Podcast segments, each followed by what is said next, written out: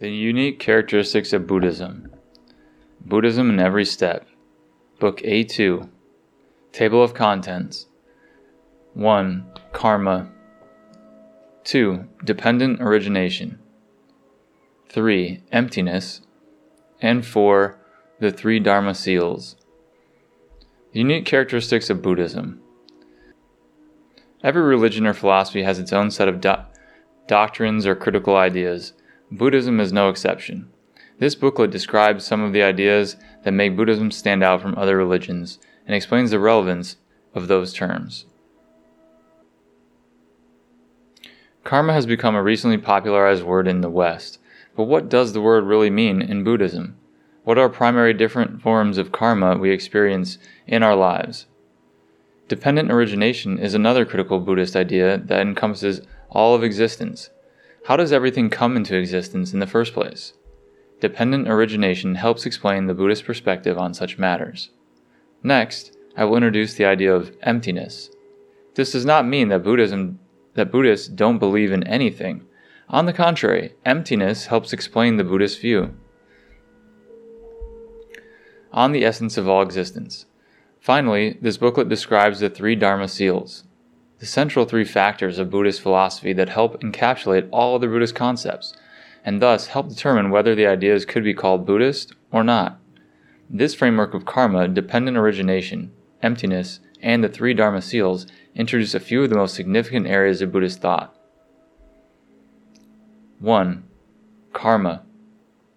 Karma is one of the most fundamental teachings of Buddhism. Among all Buddhist doctrines, it is the most important. At the same time, it is often the most misunderstood. Karma is a Sanskrit word that means action or deed. Any intentional physical, verbal, or mental action is karma. As an umbrella term, karma can also be used to refer to not only one's intentional actions, but also the responses to and effects of these actions. Karma can be generated by one's deeds, words, and thoughts. Some examples of unwholesome karma created by the body are killing, stealing, and sexual misconduct. Unwholesome karma created by speech includes lying, flattery, duplicity, and harsh speech. Unwholesome karma created by the mind includes greed, anger, and ignorance. However, karma refers to more than just unwholesome karma. The karma of the body, speech, and mind creates happiness in our lives as well as sorrow. Broadly speaking, there is wholesome karma, unwholesome karma, and neutral karma, which is neither wholesome nor unwholesome. Wholesome karma is action that is moral and benefits others. Unwholesome karma is action that harms others. Any action that does not have a moral component, which cannot be said to be good or bad, is neutral karma. When we perform wholesome or unwholesome actions, they are stored as karmic seeds within the alaya consciousness, that acts as a storehouse for all of our karma. When the right conditions are present, these karmic seeds will generate karmic effects. Wholesome karmic effects provide us with blessings and lead to rebirth in the higher realms. Unwholesome karma effects bring suffering in our lives and lead to rebirth in the lower realms. Those beings who have attained great degrees of meditative concentration may also be reborn in the form of formless realms in the form or formless realms, where beings are constantly absorbed in states of meditative bliss.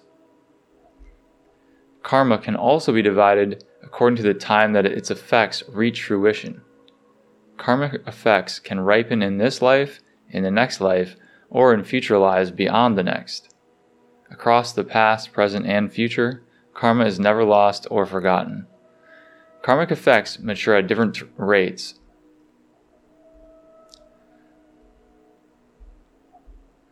Just like some crops are ready to harvest in a single season, while others require several seasons before they are ready.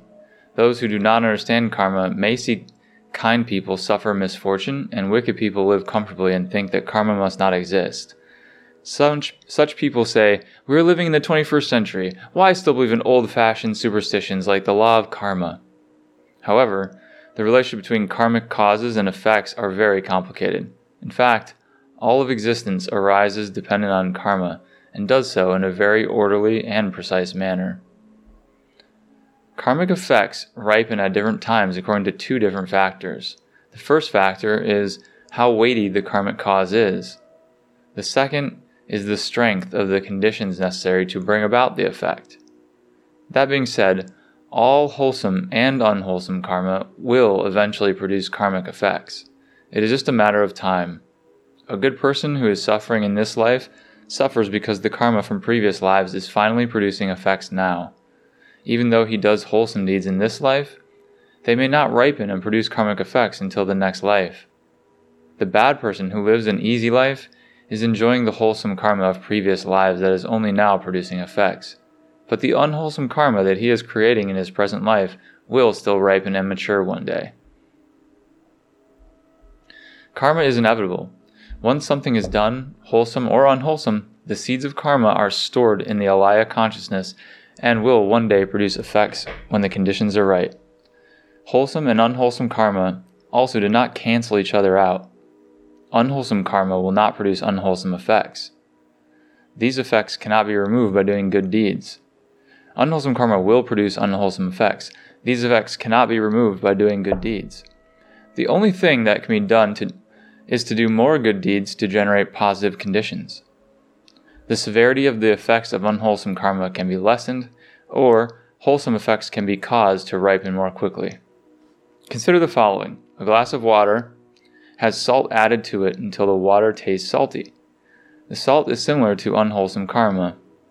If we add fresh water, similar to wholesome karma, the salt the salt water becomes diluted, so it tastes less salty. That is why it is important to do wholesome deeds and create positive conditions.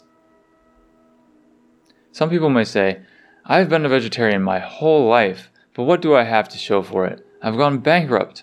Or, I have been bowing to the Buddha and reciting Amitabha Buddha's name for a long time, yet my health has not improved. Such people do not understand karma. Morality is governed by its own causes and effects, just as finance is governed by its own causes and effects, or health is governed by its own separate causes and effects. If you want to be healthy, you need to pay attention to what you eat, get an adequate amount of exercise, and maintain good hygiene. If you do not pay attention to these things and simply believe that re- reciting Amitabha Buddha's name will give you good health, you do not understand karma. If you want to be financially successful, then you must practice sound business management. You cannot expect to become wealthy just because you are a vegetarian. Again, this is a misunderstanding of karma. People need to understand that most things in life do not come free. Believing in the Buddha will not help you achieve your goals. Effort and results are directly proportional. One needs to put in sufficient amount of effort for a certain amount of results. Even if a calculator or computer were to used to add up the wholesome and unwholesome deeds committed by a person, it would not be as accurate as the law of karma. Karmic effects that manifest at the time of death can be divided into weighted karma, habitual karma, and recollective karma. Weighted karma means that if a person has performed both wholesome and unwholesome karma, then whichever is heavier will manifest first. Habitual karma will also manifest itself according to the one's daily habits. The Pure Land school of Buddhism teaches people to recite Amitabha Buddha's name so that this practice will become a habit, and that at the time of passing away, the Pure Land practitioner will recite Amitabha Buddha's name by habit and thus be reborn in the Pure Land. Recollective karma means that one's karma manifests according to one's memory. For example, when a person is on the street and comes to a crossroad, he may be at a loss as to which direction he should go. Suddenly, he remembers that he has a friend on the, on the street that leads west, so he continues in a western direction. He may be guided by his reco- recollective karma in a similar fashion. Whether or not a person is reborn as a human is determined by his or her own karma. We are born as human beings as a result of our previous, previous karma. In other words, karma is the strong force that drives us to be reborn in our present lives as human beings, instead of being reborn as dogs or horses. Though we are all human beings, we nonetheless have individual differences, such as being intelligent or foolish, virtuous or unruly, rich or poor, or being born into a noble or humble circumstances. These variations are due to differences in the past karma performed by each of us during our past lives. Those who were generous in their previous lives will become rich, while those who have killed others will consequently have a short lifespan. The karma that fills in the details of our reverse is called completing karma. Karma can also be divided into the categories of collective and individual karma. The karma performed by a single person will give rise to a certain force. The karma performed by hundreds and thousands of people will give rise to a greater force. The karma performed by millions and billions of people will give rise to an even greater force. These later two forces are called collective karma. The collective behavior of many beings will produce a very strong karmic effect that determines the course of life, history, and the universe. Individual karma differs from collective karma in that it only affects the individual. For example, people experience natural disasters such as famines and earthquakes if they live in a disaster area. The disasters are manifested due to the collective karma of the people within the disaster area. However, during the same disaster, each person may be affected differently due to his or her own individual karma. There are so many ways to categorize and understand karma. But regardless of the system used to understand karma, karma is governed by several overarching principles. 1. Karma is self created. We are responsible for our actions, good or bad, as well as their wholesome and unwholesome effects. Karmic effects are not bestowed upon us by deities or gods, nor is punishment inflicted upon us by King Yama. 2. Karma applies to all equally. Karma applies to all beings equally, and no one receives special treatment. Wholesome actions produce wholesome effects, and unwholesome actions produce unwholesome effects. Some might say that people are equal under the law as well. However, there are still people who enjoy special privileges under the legal system. Karma is absolutely fair. No one enjoys any special privileges at all. A Japanese government minister left the following five words after being sentenced wrong, reason, law, power, and heaven. What this means is that wrong cannot win against reason, Reason cannot win against law. Law cannot win against power, and power cannot win against heaven. If we visit the prisons, we will discover not all convicted felons are irre- irrevocably guilty and unreasonable. Some of them may have had may have plausible reasons to justify the crime that they have committed. However, it does not matter how reasonable one may be. The deed committed may still be against the law. The law may be just and fair, but there are certain privileged people who have the power to manipulate the law. But no matter how much power one has, the effects of karma cannot be avoided. Karma gives us hope for the future.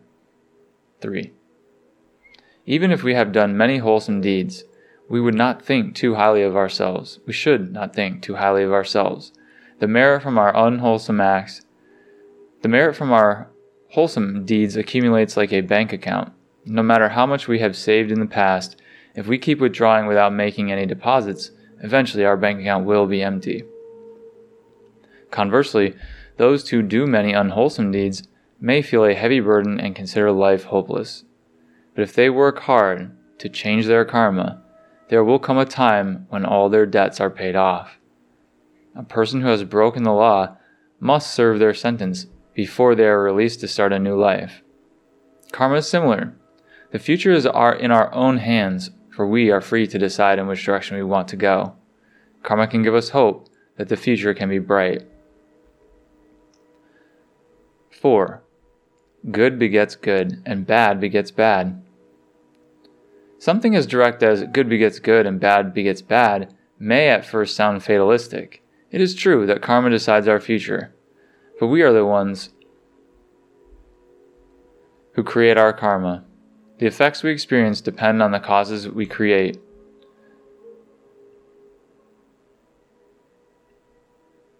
Someone may ask, did Sakyamuni Buddha still feel the effects of unwholesome karma after he became fully enlightened? The answer is yes. A person may have committed countless unwholesome and wholesome deeds in his or her past lives, but unless the conditions are present for the karmic effects to manifest, it is as if these wholesome and unwholesome deeds do not exist. They are similar to planting seeds in the soil. If the seeds are not provided with the right conditions for growth, then they will not grow.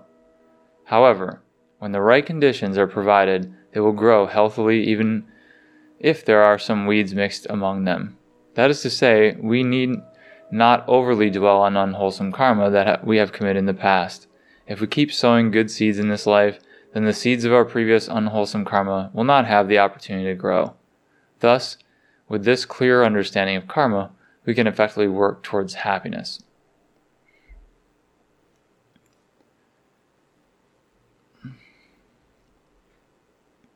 Part 2 Dependent Origination Sakyamuni Buddha, the founder of Buddhism, attained awakening while sitting beneath the Bodhi tree. The truth that he realized that night he later called the truth of dependent origination. Dependent origination is the Buddhist doctrine that all phenomena arise due to causes and conditions. During the Buddha's 49 year teaching career, he gave special attention to the doctrine of dependent origination, for it is one of the features that distinguishes Buddhism from other religions. Dependent origination states that, since all phenomena arise due to causes and conditions, all existence in the universe is interdependent. From something as large as the universe to something as small as a speck of dust or a blade of grass, all things arise due to causes and conditions. This principle cannot be understood through academic knowledge alone. It has to be experienced and realized through actual practice. Before the Buddha renounced secular life, he was already very well versed in the philosophy of the four Vedas, the five classical Indian sciences composition, mathematics, medicine, logic, and philosophy, and the many practices and meditation techniques of the various mendicant religions. But he only realized the truth of dependent origination upon attaining Buddhahood. During the time of the Buddha, there was a Brahmin named Sariputra. He had amassed many followers, and though he had been searching for a long time, he had yet to realize the truth. One day, Sariputra was walking on a street in Rajagrha when he met Asvajit, one of Buddha's first five disciples. Asvajit was deeply influenced by the Buddha's teachings and always practiced what the Buddha taught. Asvajit's demeanor and outward appearance earned him the respect of people who saw him. Sariputra asked him respectfully, Who are you? Who is your teacher? What does he teach you? Asvajit replied, All phenomena arise due to causes and conditions. All phenomena cease due to causes and conditions. Lord Buddha, the great sage, always teaches thus. Sariputra was overjoyed when he heard this. He imparted the wonderful news to his good friend, the two of them, together with all their respective followers, went to follow the Buddha. Among the disciples, Sariputra became the foremost in great wisdom, while Maudgalyayana became the most prominent in supernatural powers, all of which arose from that one teaching on dependent origination. There are three primary principles of dependent origination. 1. Effects arise from causes. No phenomena can exist without suitable causes and conditions. It is this instance a cause is the direct force that brings about an effect, while a condition is a secondary, indirect factor that contributes to an effect. No phenomena simply arises by itself. For example, let us consider a soybean. The soybean is a seed, the main cause.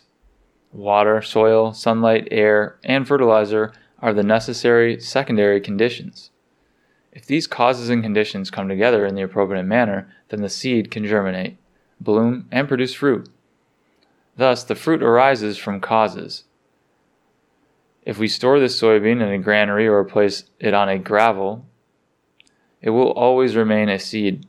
The seed cannot grow and bear fruit in the absence of the necessary external conditions. When we look at a society over a long period of time, It may seem like the status of a society in any given period has nothing to do with society as if it, as it was or as it will later become. But with careful analysis, we can see that each societal moment cannot arise without the society of the previous moment. Let us take the example of a torch. When the flame from the one torch is passed to the new torch, the previous and the subsequent torches are two separate entities. However, there is a very subtle relationship between those two torches. The flame of the new torch is a continuation of the flame of the old torch. In the flow of time, it is impossible to find an entity isolated from all other entities. Sometimes, two things may seem like they have no relationship at all, but if we look carefully, we can see the causes and conditions that connect the two phenomena. For example, when I gave a Dharma talk, it is only able to happen because of many different causes and conditions. Someone needs to invite me. I must be available. The venue must be open. And the audience must be interested enough to come. Only when all these come together can the talk happen. If even a single one of these causes and conditions was lacking, it would not be possible.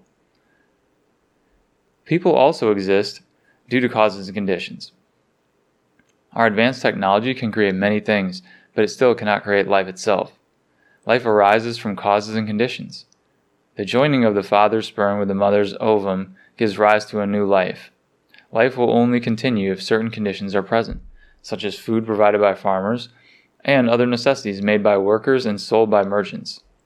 A house cannot exist unless cement, wood, bricks, and other construction materials are put together in the proper order, and a person is like this as well.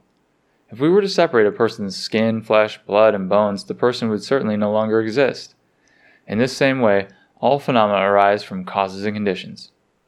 When we talk about the formation of life, which, which came first, the chicken or the egg? If the chicken came first and then the egg came later, then where did the chicken come from? If the egg came first and the chicken came later, then where did the egg come from? For example, if the clock in the wall runs continuously from 1 o'clock to 12 o'clock and from 12 o'clock back to 1 o'clock, which is beginning? Which is the end? It is very difficult to say because there is no beginning and no end. From this, we can understand that causes and conditions are interdependent and interrelated. The best summary of dependent origination is offered by the Buddha himself. This exists, therefore, that exists. This arises, therefore, that arises. This is absent, therefore that is absent. This ceases, therefore that ceases.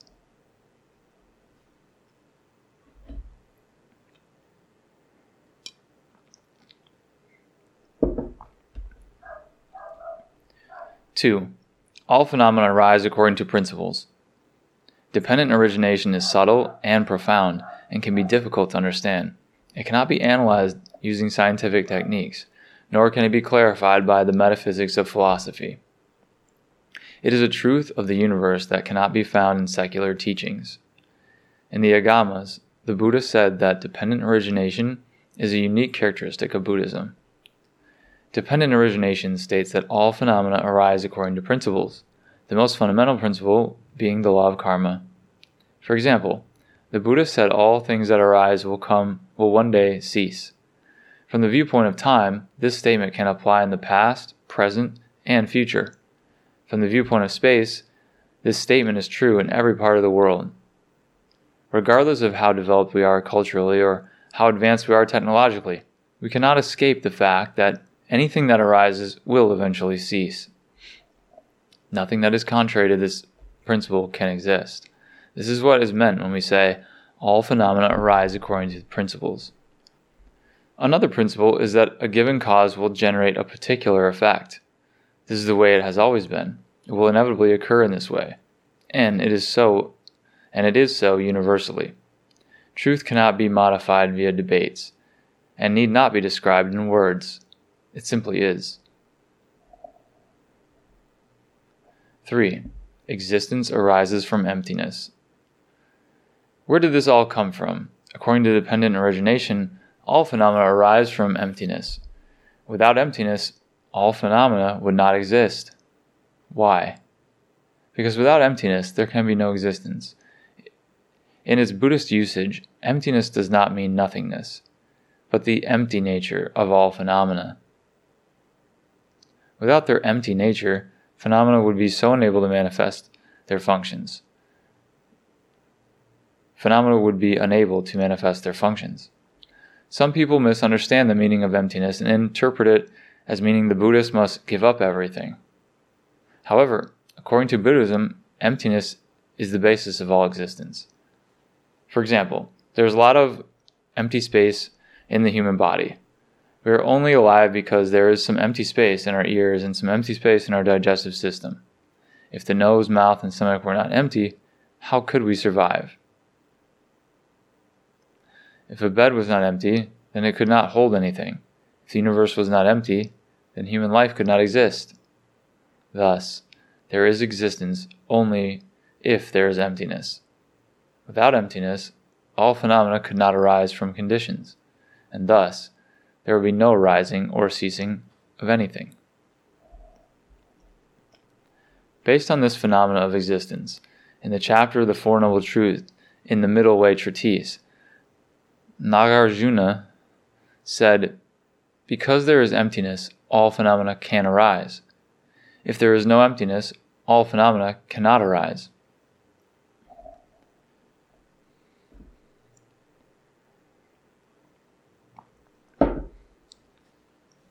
Part 3 Emptiness. Ordinary people often misunderstand emptiness and equate it to nothingness. This is a misconception.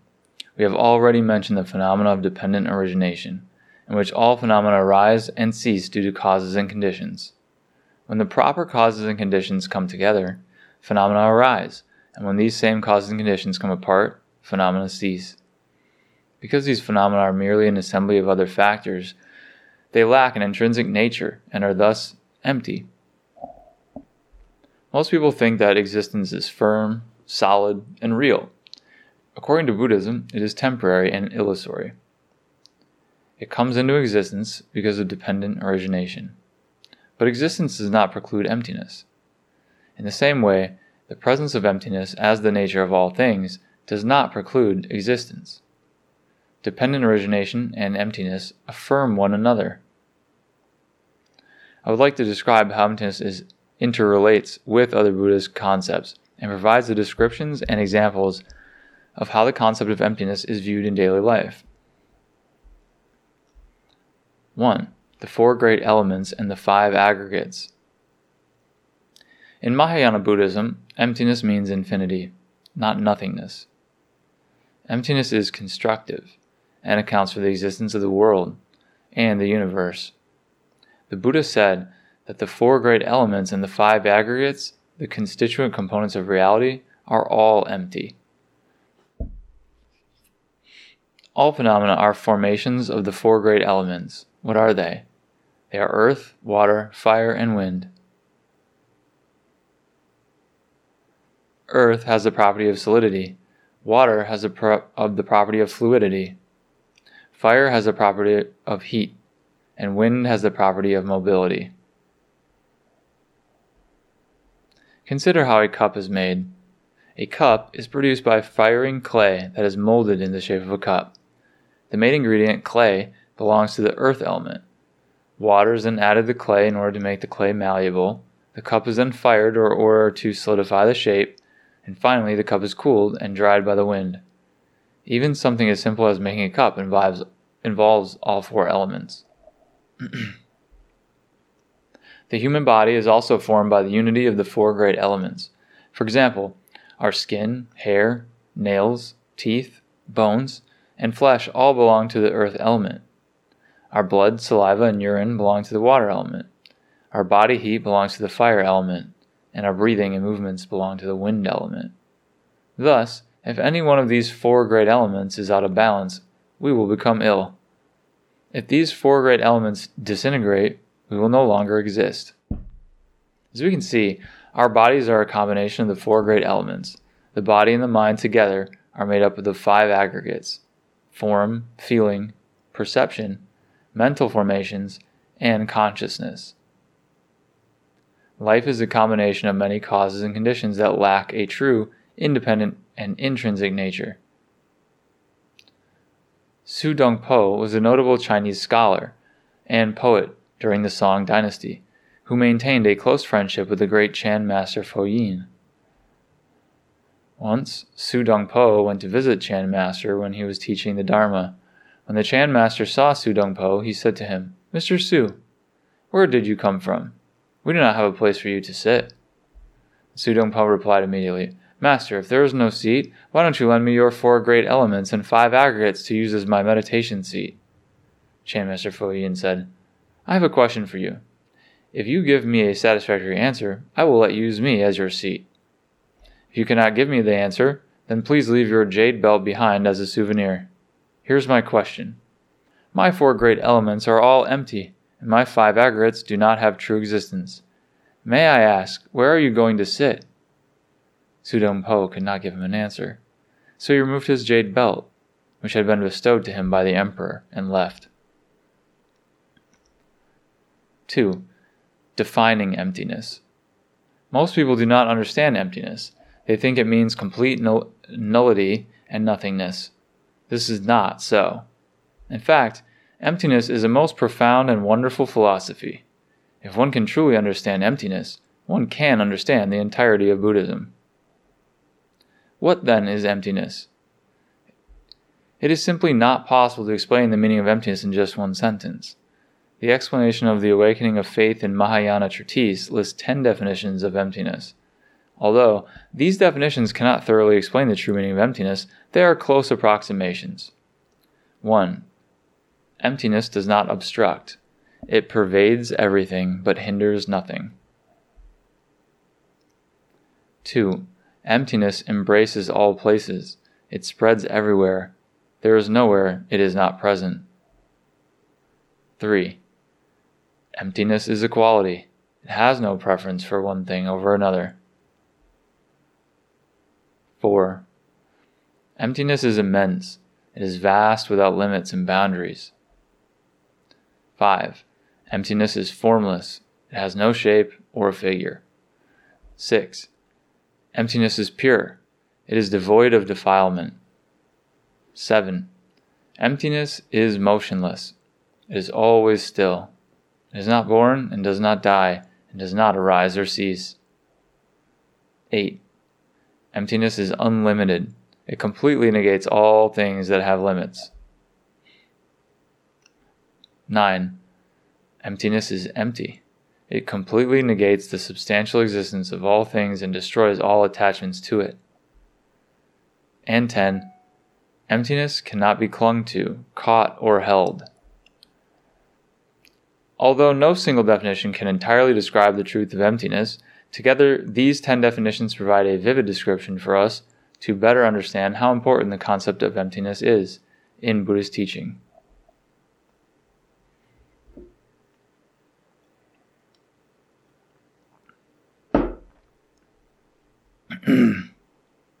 3. Perceiving emptiness. How can we come to know emptiness? We, how can we actually recognize emptiness by observing? We can actually recognize emptiness by observing existence. Following are seven such approaches. Number one, emptiness can be known through the continuous succession of events. All things are impermanent, and time marches on without interruption. As the march of impermanence continues, we can know emptiness. Number two, emptiness can be known by observing natural cycles. All things are governed by cause and effect. A seed is a cause that generates a fruit as an effect. The seeds in that fruit, in turn, become the cause for future effects. When we see that cause becomes effect and effect becomes cause, we can know emptiness. 3. Emptiness can be known from the compounding of various elements. All phenomena are made up of many components. For example, the human body is made from skin, flesh, bones, blood, and various fluids. If each of these parts were separated, no human body that existed apart from the components could be found. 4. Emptiness can be known through the relative nature of phenomena. All phenomena are defined by how they relate to one another, just as a father is a father because he has a son, and a teacher is a teacher because he has a student. But when a son gets married and has children of his own, he too becomes a father. Likewise, A student who learns well can become a teacher.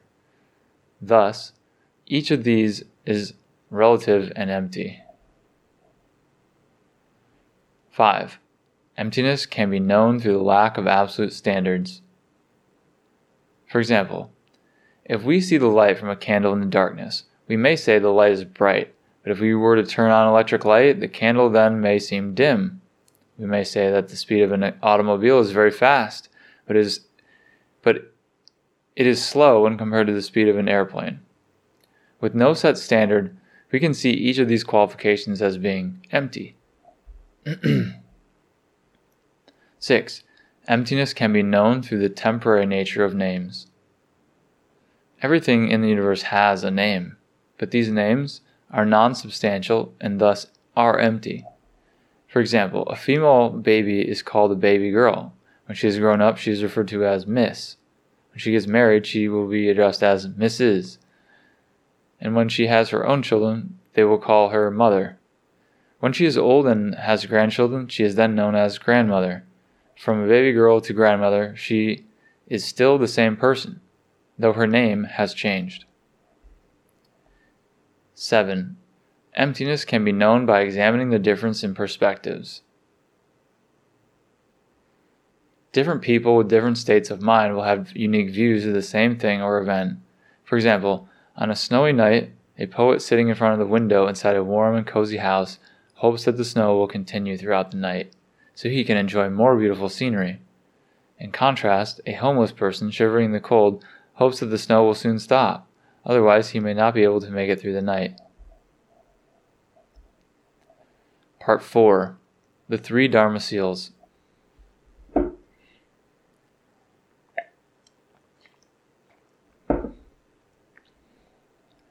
The three Dharma seals are a Buddhist doctrine that is used to test the veracity of other doctrines. If a teaching holds true against the three Dharma seals, it is a true teaching of the Buddha.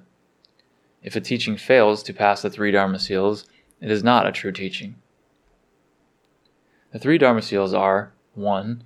All conditioned phenomena are impermanent. 2. All phenomena are without an independent self. And 3. Nirvana is perfect tranquility. 1. All conditioned phenomena are impermanent. All conditioned phenomena is really another way of saying everything in the world. According to Buddhism, nothing is permanent. All conditioned phenomena are impermanent in two ways. First, because they are a constant state of flux as they flow from the past to the present to the future. And secondly, because they arise due to causes and conditions and disperse due to causes and conditions. The mind is also impermanent. Our thoughts change every moment, constantly arising and ceasing. All phenomena in the universe arise and cease from moment to moment. Their existence is a continuous process. Phenomena arise, abide, change, and cease. The seasons change from spring, summer, autumn, and winter.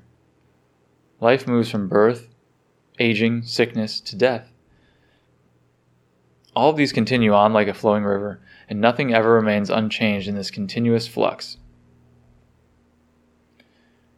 Buddhism says there are three types of fe- uh, feelings pleasant feelings, painful feelings, and feelings that are neither pleasant nor painful.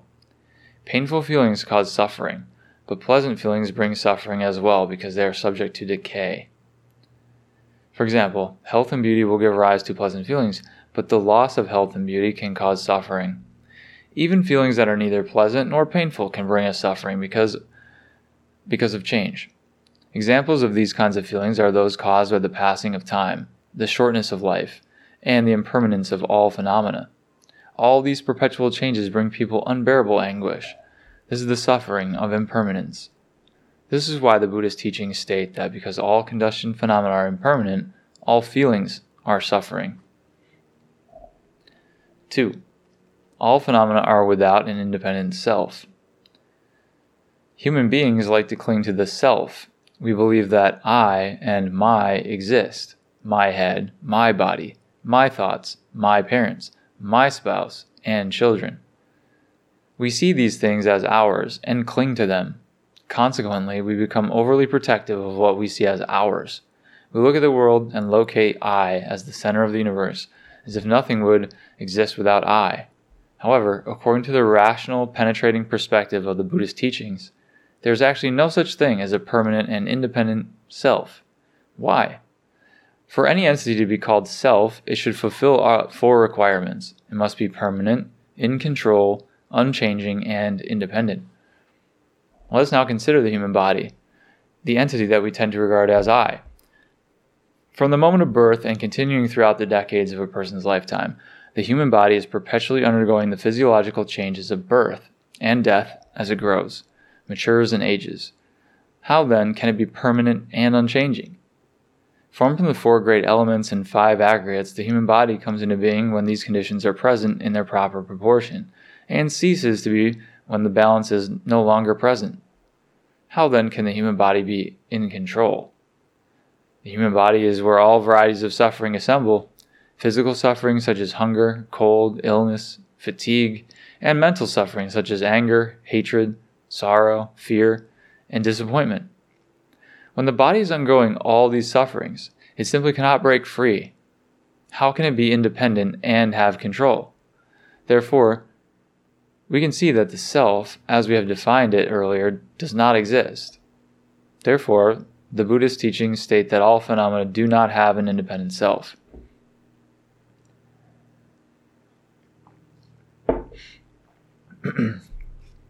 the absence of an independent self is the foundation of the middle way. It is the fundamental teaching of Buddhism. The absence of an independent self is a teaching that differentiates Buddhism from other religions or philosophical doctrines. 3. Nirvana is perfect tranquility. This means that no matter how chaotic things are in this world, they will eventually become tranquil. No matter how different things are, they will eventually become equal in the end. Indeed, the state of nirvana is tranquil. According to Buddhism, when the state of nirvana is attained, all afflictions and the cycle of birth and death are extinguished.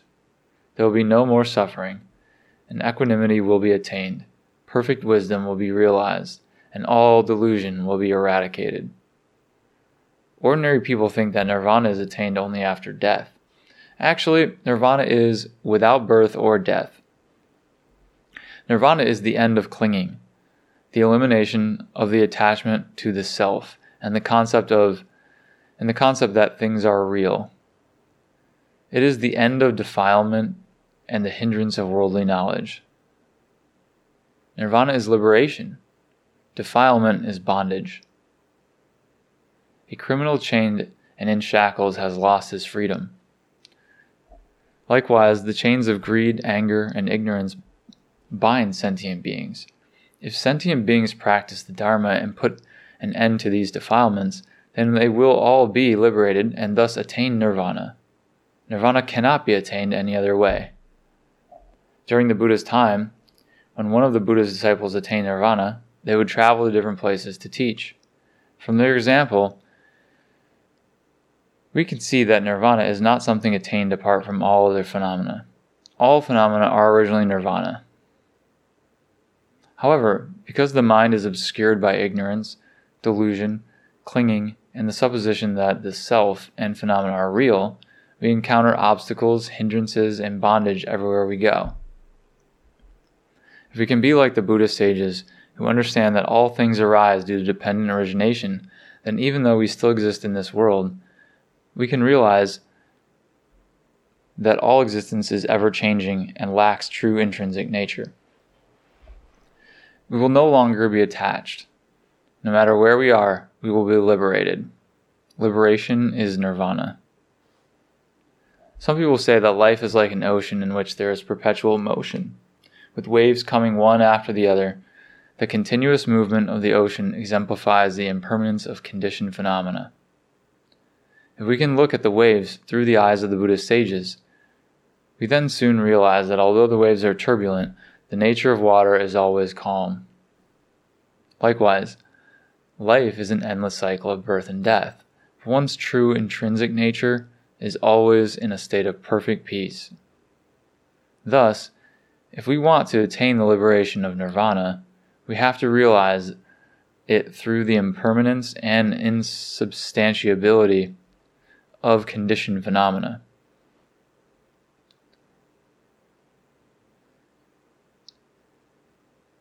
We have to realize it through the impermanence and insubstantiality of conditioned phenomena.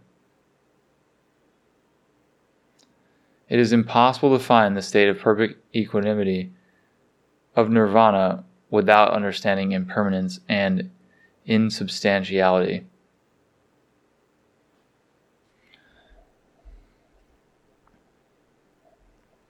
And that is the end of the book.